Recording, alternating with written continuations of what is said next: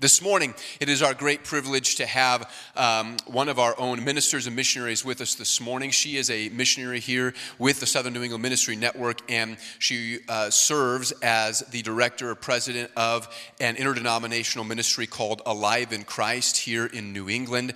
Uh, she has uh, testimony. She's going to share part of that story with us this morning as she brings God's word, but she specifically addresses uh, same sex attraction and issues relating to gender gender dysphoria and the ministry Alive in Christ. And as we've gone through this summer series where we've been addressing issues in our lives and how the gospel applies to those issues, I think that you'll find her message fits right in line with some of the things that we've been talking about because she not only speaks to an issue and what we ought to think about it, but will help us to understand how does the gospel of Jesus, the call to follow Jesus, apply to this issue that we know is so common in our culture. And sometimes as Christians, we find ourselves struggling with how do I think about this? How do I address it? How do I talk to people who are maybe struggling with these issues or think differently about them than I do? Maybe we find ourselves sometimes holding people at arm's length. Today, Brenna Simonds is going to share with us how to address the love of God to them and how God's love does address those issues in our culture, in our lives, and in the church. And so, would you join me in welcoming Brenna to Bethany Assembly of God?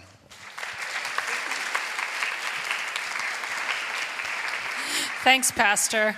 It's awesome to be here with you today, and I'm excited to share God's word with you and a little bit about myself and the ministry.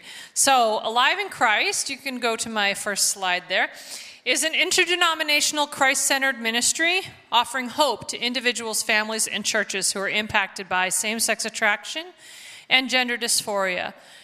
So we are interdenominational. I am ordained in the Assemblies of God. I've been part of the Assemblies of God since I became a Christian in 1999. But the ministry actually was founded at Park Street Church in downtown Boston. If you've ever been to the Boston Common, there's a big church right there, and that is Park Street Church. And we were founded in 1984 when I was nine. So I did not start the ministry, but it's, it has grown over time, and now we have seven people on our leadership team besides me, and we cover all different types of Protestant denominations. But we are Christ centered, as our name would imply, because we believe Jesus is still in the business of changing lives. We are also discipleship and mentoring ministry. We serve both people who are experiencing same sex attraction or gender dysphoria themselves, as well as family members.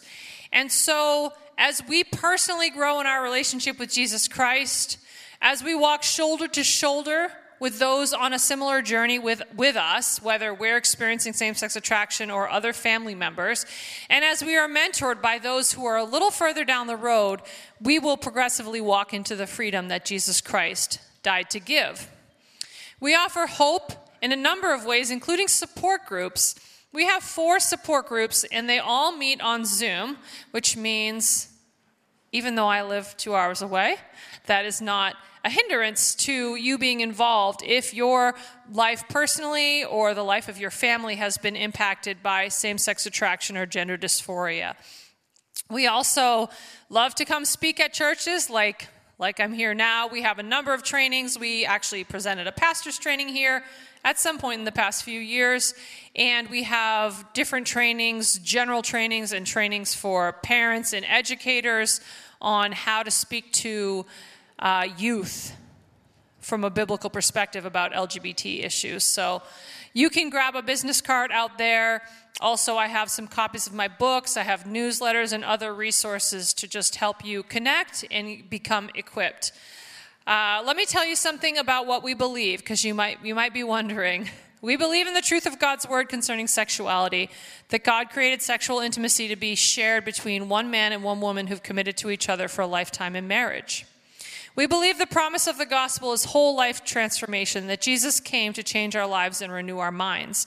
Now, the two scriptures that you see on your screen, John 10 10, the, John 10 10 is Jesus speaking. The thief came to steal, kill, and destroy, but Jesus came that we would have life and have it more abundantly till it overflows. And I especially love Romans 12 2 because it was central to my journey and in the New Living Translation, the second half of that verse says, Let God transform you into a new person by changing the way you think. Amen. Now, now we believe same sex attraction is not chosen, but is one of many kinds of temptations.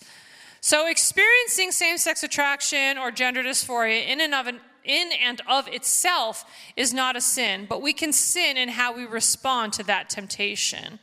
And we believe Jesus came to set us free, and all believers are called to be obedient to his word.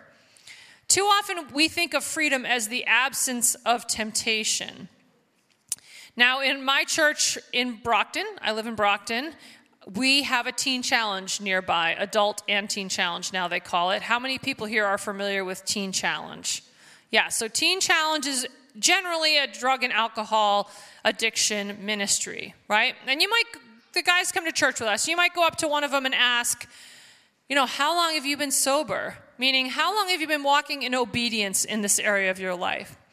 However, often the question for people with same sex attraction, the question that we get is, when was the last time you experienced same sex attraction? So, not how long have you been walking in obedience, but when was the last time you were tempted? It's like there's a different measuring stick for our freedom, which is why we have this belief statement, because that mentality has been very discouraging to people in the church who still experience some level of same sex attraction. So we know that Jesus was tempted, but he did not sin. So, if we measure our freedom based on whether or not we still experience a particular temptation, then that means we expect to be more free than Jesus, who was tempted but did not sin. Now, it's a little complicated. I, I, wrote a book called Learning to Walk in Freedom. That's on the table with the other resources I mentioned. It really goes into more detail about that concept, and also it's explained a little bit on our website too, which, if you grab a business card, you can head on over to our website as well. I I'm I love to interact with with folks when I speak, so I will be asking you questions. Um, if you were planning on taking a nap, well, there's enough of you here that I might not notice, but I won't make you all answer, but I would love it for some of you to answer. So here's my first question How many of you remember your first crush? The first time you had a crush. There's some hands like, shut up. Wow, you people are ready to go. You had your coffee this morning. Okay, who wants to share who wants to share how old you were? Just yell it out. Fourth grade. First grade. Go girl. Second grade. Second grade? Fifth grade. Wow. Some of you were doing math out there because you're like, well, I was 13. Which grade was I in? Now all right, all right. Next question. How many of you, uh, how old were you when you first fell in love, I should say? No one's been in love. No. your, your spouse sitting next to you is wondering why you're not answering the question. 17? 18? Okay, okay. We got a lot of teenagers falling in love. That's, well, that maybe is good. Was it good? So, no, some of you are like, no, no, that was a bad decision. All right, well, I was 15 when I first first fell in love. I did not have the easiest upbringing. I don't know, does anyone have an easy upbringing? Maybe some of you had really good upbringings, but I mean, my my I say this as a joke, but it's true. My life started off so rough that I was actually born so early that my parents were on a business trip. I'm not even joking. I was like two months early. They were on a business trip in the middle of nowhere. They told my mother I had a 50% chance of surviving the ambulance ride to the hospital because there were no uh, facilities for premature babies there. And then they wouldn't let her get in the ambulance. The poor woman. Yes, awful, right? Someone else has my life over there. Um, so, two months in an incubator. Uh, I survived, you know, as you can tell. And over time, unfortunately, my mother became and still is an alcoholic. My father worked long hours to provide for his family. And as a young child, I made friends easily enough, but then middle school came, or where I'm from, we called it junior high, seventh grade. I don't know what happened between the you know, between sixth and seventh grade over the summer but apparently, I had some kind of Pinocchio experience because they started calling me Snuffleupagus. Who, who, who here knows who Snuffleupagus is? He was an, a woolly mammoth, like an elephant, basically, except an extinct elephant. I think he was a woolly mammoth. I really need to Google that. On Sesame Street, who obviously had a big nose. Now, everyone, this is my nose. No one would accuse me of having a small nose, but it's not like, oh, I have to recoil in horror because look at that person's nose. You know, it's just kids can be mean. You know, kids who I literally went to their house over the summer were now like, mm, look at her jeans. She doesn't have Guess jeans. Now I'm really dating myself. We also wore those like rapper pants and stuff. I didn't have those either. What were they called? Like chest something? Has anyone here, am I preaching to anybody here? Is anybody here in their late 40s? Yes, him in the blue. Okay. what were they called? Oh, yeah, parachute pants. I mean, I, yes, I'm so glad some of those things did not come back in style, but I've been seeing acid washed things all over the place.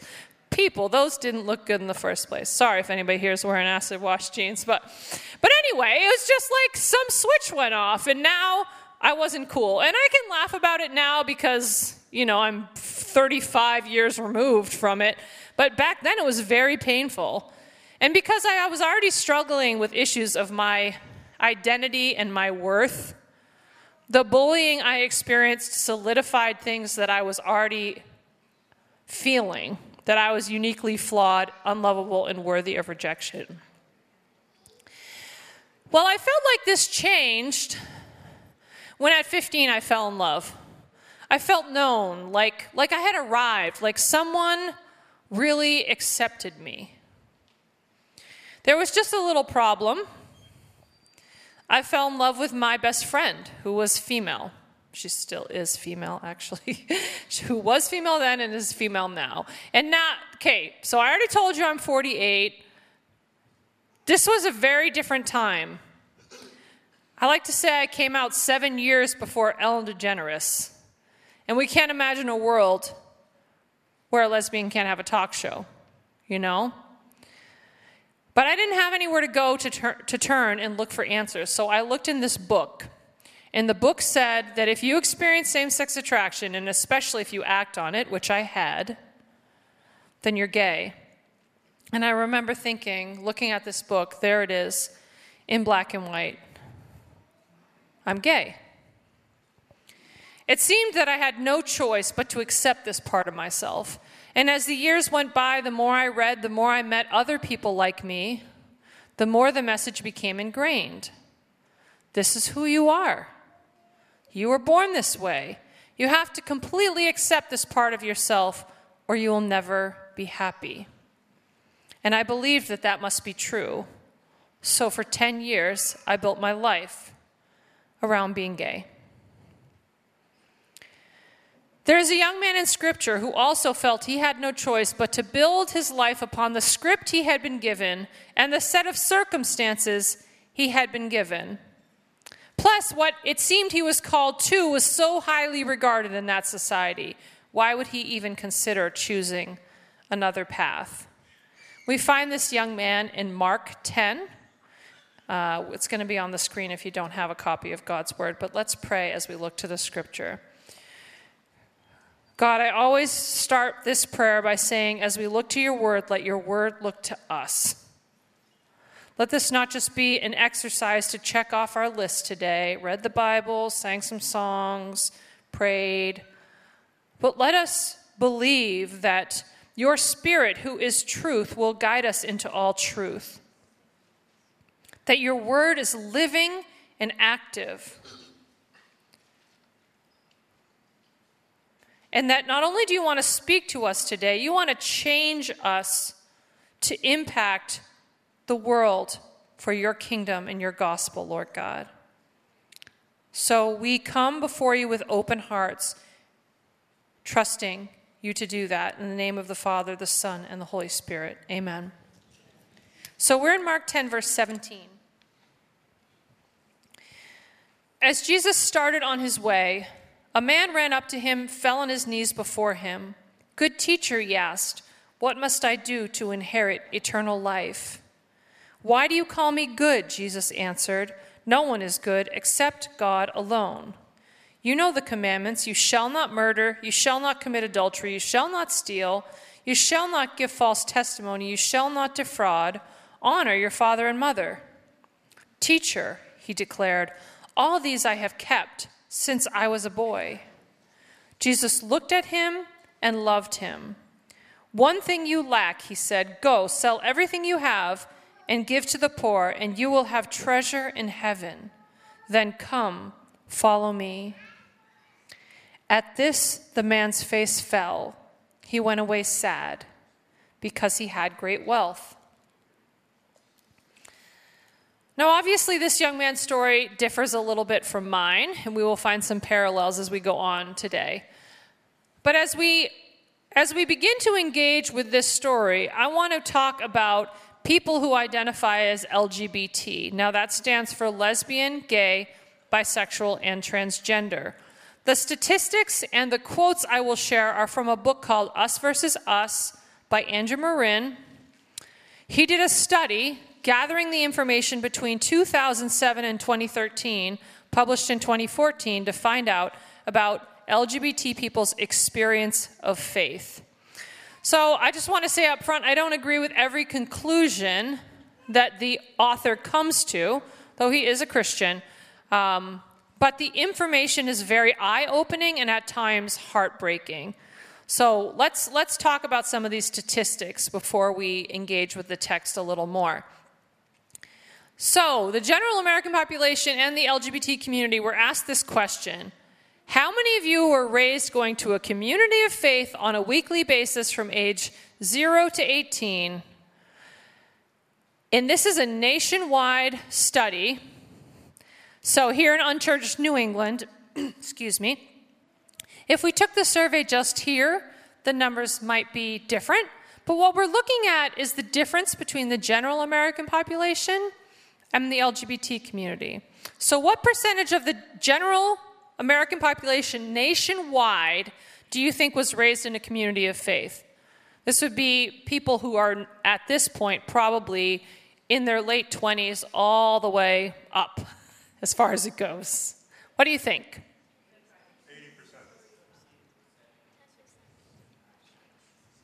80%. Sure, sure, sure, sure, sure. Are all mumbling or speaking in tongues out there? Okay. the number is actually 75. Did someone say 75? There you go. Did you read the book? No, I'm just kidding.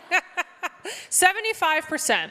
Now, do you think the number is higher or lower for LGBT people? Oh, we're kind of split. Well, the number is higher, it's 86%. So 86, they're like keeping score back there. There will be six total statistics. You guys can like win a prize at the end. I don't know what the prize is. You can have a copy of my book for whoever gets the most right or is the closest. Yeah, 86%. So LGBT people were raised going to communities of faith on a weekly basis from age 0 to 18 at a higher rate than the general American population. Some of you do not look surprised at all, and some of you look very surprised. And I think that's why this author, Andrew Marin, did this study. Another question What percentage of the general American population do you think leaves their communities of faith at some point after age 18? Now, remember, this is all faiths, not just Christian, but all faiths. What do you think this number is? 65? 50%? Someone said 20 something. It's 27%. See, there you go. Good. This, this section is winning if this were a competition. Um, 27%. So that might seem low. Uh, you know, oftentimes in the church we hear statistics like a lot of kids will leave the, their Christian faith by age 19. Now, I want to know how old those statistics are because I've been hearing the same ones for like decades. But this is what the number is for the purpose of this study. Do you think the number is higher or lower for people who identify as lesbian, gay, bisexual, and transgender? Yeah, that is true. It's double 54%. So LGBT people are leaving their communities of faith at double the rate of the general American population. Now, one reason I share this is I try and live by this saying, which is seek first to understand. We can't, we will struggle to share the gospel with certain groups of people unless we first are willing to put ourselves in their shoes and understand their experience more than we have. Now, some of you were surprised by some of these numbers, and some of you weren't. So that's the beginning of, of seeking first to understand, is entering into that experience. So if we return to the rich young ruler, we notice that he ran up to Jesus this wasn't like, oh, I'm casually strolling by like Zacchaeus who had to climb a tree because he was short, right? I know there's some kind of, I wasn't raised in church, so I don't know the Sunday school song, but oftentimes people will sing the Sunday school song to me when I bring up Zacchaeus. But um, he was short, he had to climb the tree, and that seems more like a moment of opportunity. No, this young man, who we colloquially call the rich young ruler or the rich young man often, I wonder if he, again, putting myself in his shoes, trying to imagine his experience, I wonder if he heard that Jesus was in town and just had to see him. Like, I can't help but wonder if there was already a stirring in his heart that how he was living, what he was experiencing, wasn't all there was to life. He had a question he desperately needed the answer to, and he thought perhaps Jesus could answer it. Now, it says a little further along in this story that the, Jesus and his disciples were on their way to Jerusalem. In fact, in, in Luke's account, it says they were, Jesus set out resolutely toward Jerusalem. Now, why do you think he might be going to Jerusalem? Just a guess, people. Come on. You're not being, you're not being scored on this.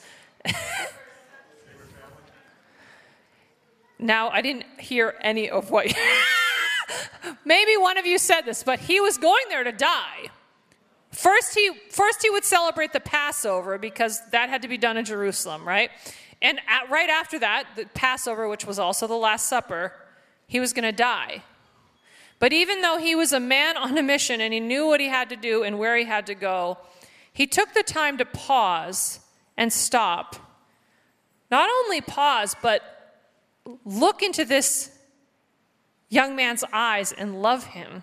That's what Mark records.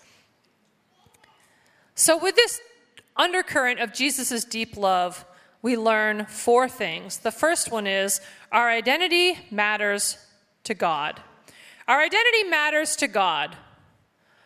Are there certain things about you with which you identify? Like, I've had my nose pierced for over 30 years. I know most women do that in their 40s as like a, I don't know what happens when women turn 40, they just pierce their nose. But I pierced my nose with a safety pin when I was a teen. Yes, and I'm not that brave anymore. That's what I do thinking about it now. I gasp. What was I thinking? But like it feels like part of me that my that my nose is pierced. And there's other things with which we identify, right?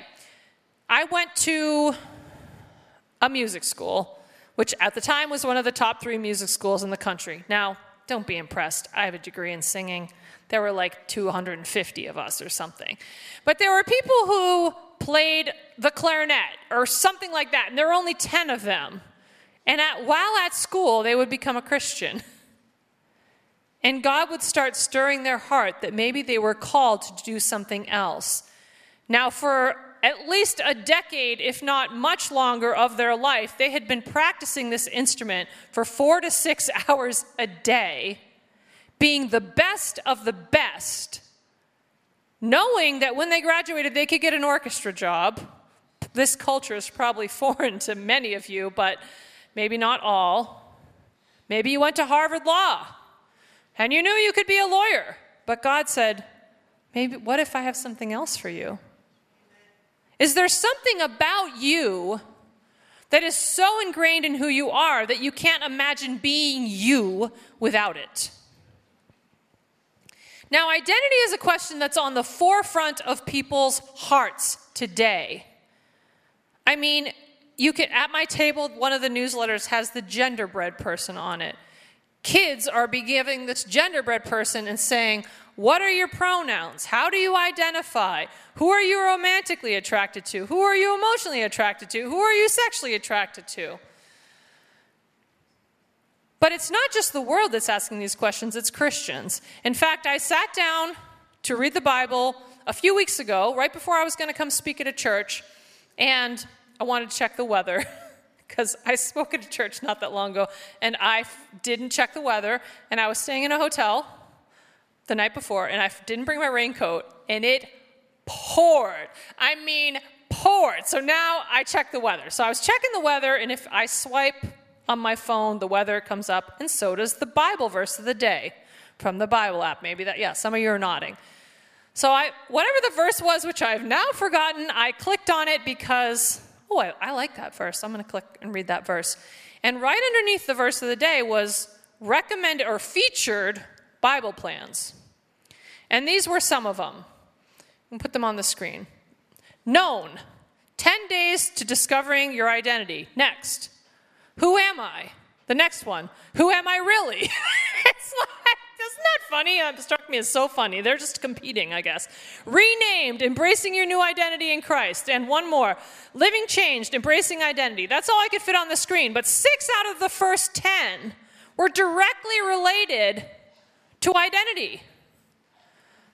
These are the questions that people, Christians especially, are wrestling with, that I wrestled with. I know when I began to walk in obedience to Jesus in the area of my sexuality, I didn't know who I was anymore. And it didn't help that my struggle with same sex attraction was like a swarm of killer bees that I thought was going to engulf me. In fact, I felt like I had to run from it or I didn't know what would happen.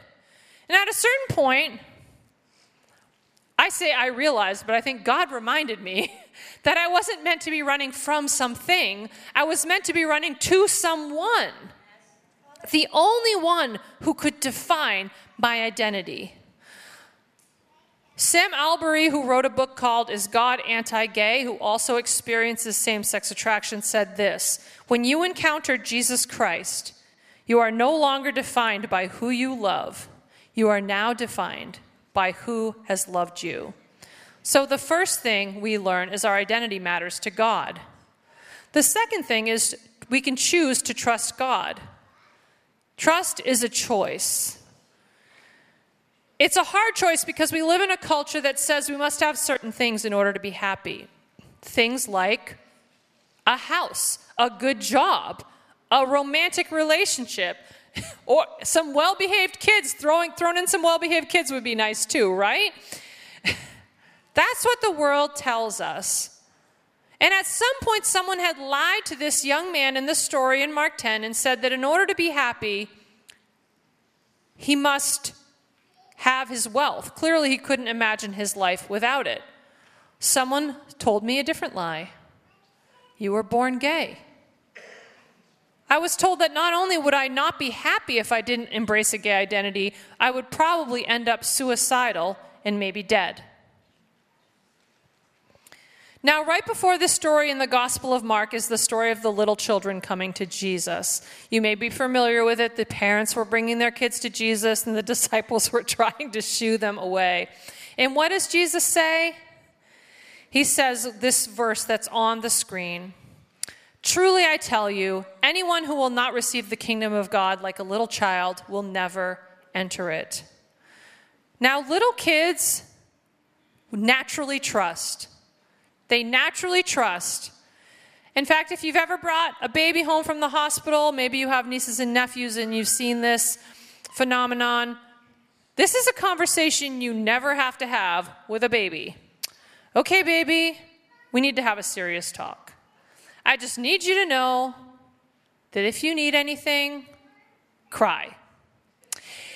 If you are cold, because of course they've spent nine months in a warm swimming pool, basically. if you're cold, cry. If you're uncomfortable, cry. If you're tired, cry. If you need something to eat, cry. If you have a messy diaper, cry, and someone will come and take care of you. You don't have to tell them that. They naturally trust that their voice will be heard. And I don't think it's a coincidence that Jesus talks about the blind trust of a child right before he encounters the rich young man.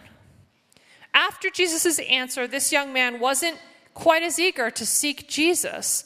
After running up to him and falling at his feet, he didn't trust that no matter what Jesus required of him, he would be okay because God is trustworthy. Most would say wealth is a gray area in Scripture. It's not a sin to have money. Idolatry, however, is a sin. And we assume from the context of this story that whatever business plan or, you know, profit divide margins this young man had, he wanted to con- continue following his plan no matter what the cost. God's design for sexuality is clear in the Bible. As I stated before, that God created sexual intimacy to be expressed between one man and one woman who've committed to each other for a lifetime in marriage. However, if we're being honest, that seems unfair to people with same sex attraction. It seemed unfair to me. In fact, so much so that I had another lesbian relationship after I became a Christian. It was as if I had Jesus in one hand,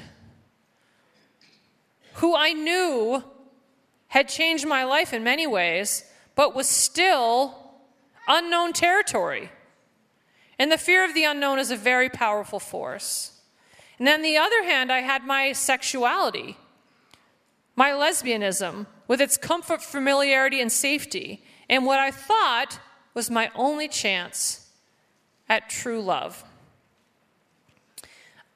I read a devotional last year called Experiencing God Day by Day by the Blackabys, and they said this Don't discount the power of God as described in Scripture simply because you have not experienced it. Bring your experience up to the standard of Scripture. Never reduce Scripture to the level of your experience. When my kids would complain about something, you know, I set a boundary or whatever and say, it's not fair, I would kind of tongue in cheek say, the cross isn't fair. Everything else kind of pales in comparison, you know? But it's true. And at a certain point, I came to realize that if Jesus would do that for me, if he would die on the cross for me, my questions of fairness dissipated in comparison. And I had to start taking him at his word and believing he is who he says he is and he will do what he has said he will do. That if he said in his word,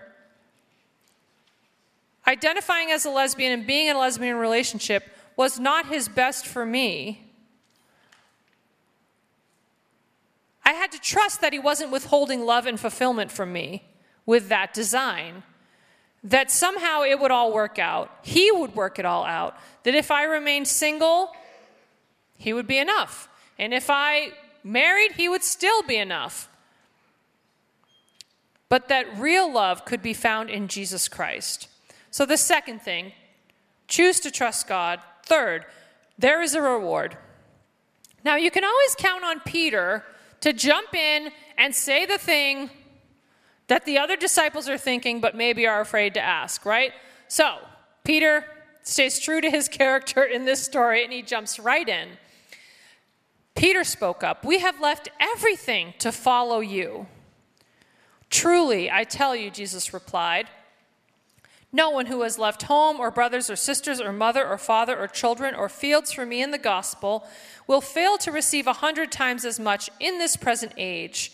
Homes, brothers, sisters, mothers, children, and fields. The disciples are getting really excited. Jesus continues, along with persecutions, and in the age to come, eternal life. Now, society had lied to me really lied to all of us and told us in order to feel complete, in order to live a fulfilling life, we needed to be in a marriage or committed relationship. That romantic love is the end all be all. Jesus is saying no matter what you've had to leave behind to follow me, God sees. Your sacrifice does not go unnoticed. So, my last girlfriend ended that relationship, and I decided that was it. I was going to be obedient in the area of my sexuality, no matter what the cost, even if it cost me everything, including what I thought was the only possibility of being married, because I thought marrying a woman was my only option. Now, you, I already let the cat out of the bag. You already know that I am married to a man because I mentioned my husband and my children, and I have a picture. So that's my husband Roy with the red glasses on. Um, that's my oldest son Nathaniel uh, with the sunglasses. He's almost 16.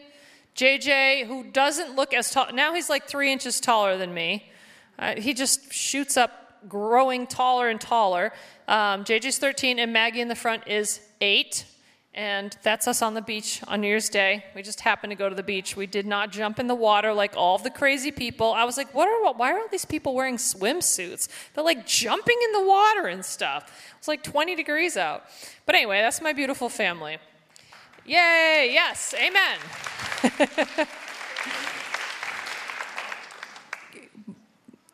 Here's the thing I still experience same sex attraction at times I like to describe it that the swarm of killer bees is now like an occasional fruit fly. And I like the fruit fly or the gnat analogy because you know when something little just flies near your head and you just swat it away? Like without even thinking about it? That's what same sex attraction is to me today. You know? But there was no guarantee of any of that when I surrendered fully to Him when I trusted Jesus at his word that there would be a reward. Even though we, when we think of reward, we think of something tangible, like my neighbor, my poor neighbor down the street, her cat disappeared like three weeks ago. She loves her animals, and she put up flyers like $500 reward.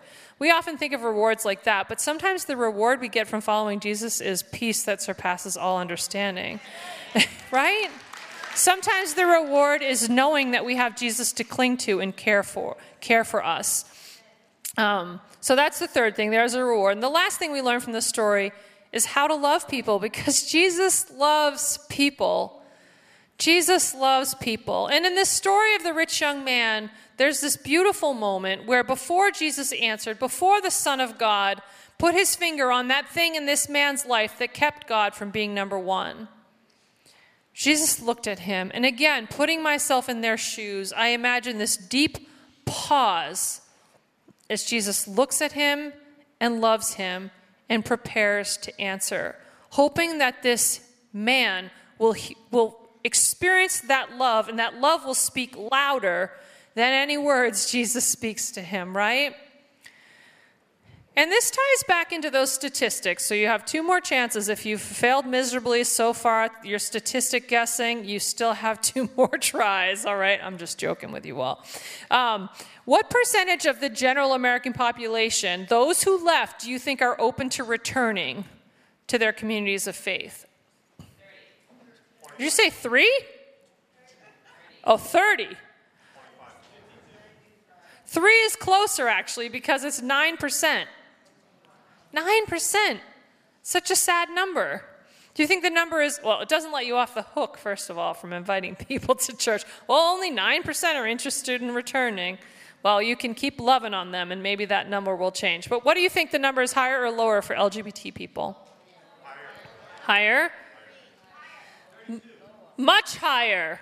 76%. And when they were asked what it would take for them to return, the number one answer was feeling loved. Now, let me tell you what that means in their own words. Tasha, a 21 year old lesbian, says this If you let any church people read this, tell them I don't have to be right to feel loved. I have to be dignified in our disagreement. The way people disagree on social media, you would think that's not even possible, right? But from her own lips. And Kim, a 42 year old lesbian living in Jackson, Mississippi, said this I hear God's love is the great equalizer. It's hard to believe it when I've never been told God loves me. I think God loves me, but when I tried going to church a few years back, I sure didn't feel it. I think they're scared I'm going to cause problems because we might not agree. I don't care about that. I want God's love to bring me into the fold like it does with everyone else. Now we're going to go to prayer now. So if you would just close your eyes and bow your heads. You've been hearing me up here talk about God's love over and over and over again. And maybe, like the rich young man, there is a stirring in your heart that you have not fully experienced that love. So I'm going to pray two different prayers. First, we never want to walk out of this place without giving people who have not confessed Jesus as Lord and Savior an opportunity to do so. So if you are here today, I, I need you to know that in John 3:16 it says that God so loved you that he gave his only, not his extra or his spare, but his only son. It says begotten son, which means a son birthed from him as opposed to adopted. He gave his only son that anyone who believes in him will not perish but will have eternal life. If today you feel this is the day, Jesus, thank you for loving me. This is the day that I want to receive the forgiveness of sins, that I want to lay my life down so that I can have the life you came to give. Please raise your hand so I can pray for you. I see your hand. Jesus, we just pray together. I pray with this, this person who just raised her hand. Lord, thank you that you give us the opportunity for a fresh start. I remember that moment in my life when I so desperately wanted to a fresh start, a slate wiped clean by the blood of Christ. And God, we thank you that today you have forgiven her of her sins and she has an opportunity for new life, a life that overflows in you. I also want to pray for people who struggle to receive the love of Christ, who struggle to believe that even in the midst of continually messing up or whatever it is, that Jesus loves you not only loves you, but cherishes you. I want to give you an opportunity to receive prayer. If the um, deacons, the prayer team, any pastors that are here could come forward to pray for people, we're going to pray for you. Jesus said, We love because he first loved us, which means we need to, as Paul prayed for the Ephesian church, to know that love that surpasses knowledge, that we may be filled to the measure of all the fullness of God. I would love to pray for you or have someone pray for you up here. Thank you.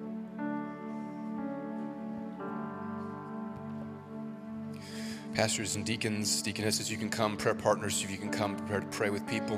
If you're struggling with knowing and understanding God's love in your life, whether it's for the purpose that Brenna addressed specifically today because of sexual identity, um, same sex attraction, or it's because of something else, maybe there's some other uh, idol in your life that God is calling you to lay down this morning, I want to encourage you as we prepare to close the service that before you leave, you'd come and you would you would know the love of Christ and lay that down. Jesus calls you to follow him. He'll supply what you need as you do that, as you heard from Brenna's testimony today, and he will give you his love, which will replace what you fear you will lose by giving up what he's calling you to give up to follow him. And so today, if you're if you've got that that struggle in your life that was addressed specifically, or you've got some other need to know and to follow the love of Christ that you've not laid down, uh, you've got something else that has hindered you from that walk, and you want to come and and meet Jesus today. I want to encourage you that instead of walking out, that you'd come. Also, if you if you committed your life to Christ this morning, you raised your hand and said, I want to know Jesus, would you come and, and pray with us as well? We'd love to pray with you and help you to know where to go from here. We're going to close in prayer. And when I close, please go respectfully. And those who would like prayer and to receive that prayer, would you come forward so that we can pray with you? Father, in Jesus' name, we thank you so much for the grace you've given us. And we thank you, Lord, that you call us to follow you. Father, we need your strength to do that because we know that in our own power we are unable. And Father, we also know that there are many things that we've believed I, that define us in our lives that you call us to give up. And Lord, whatever that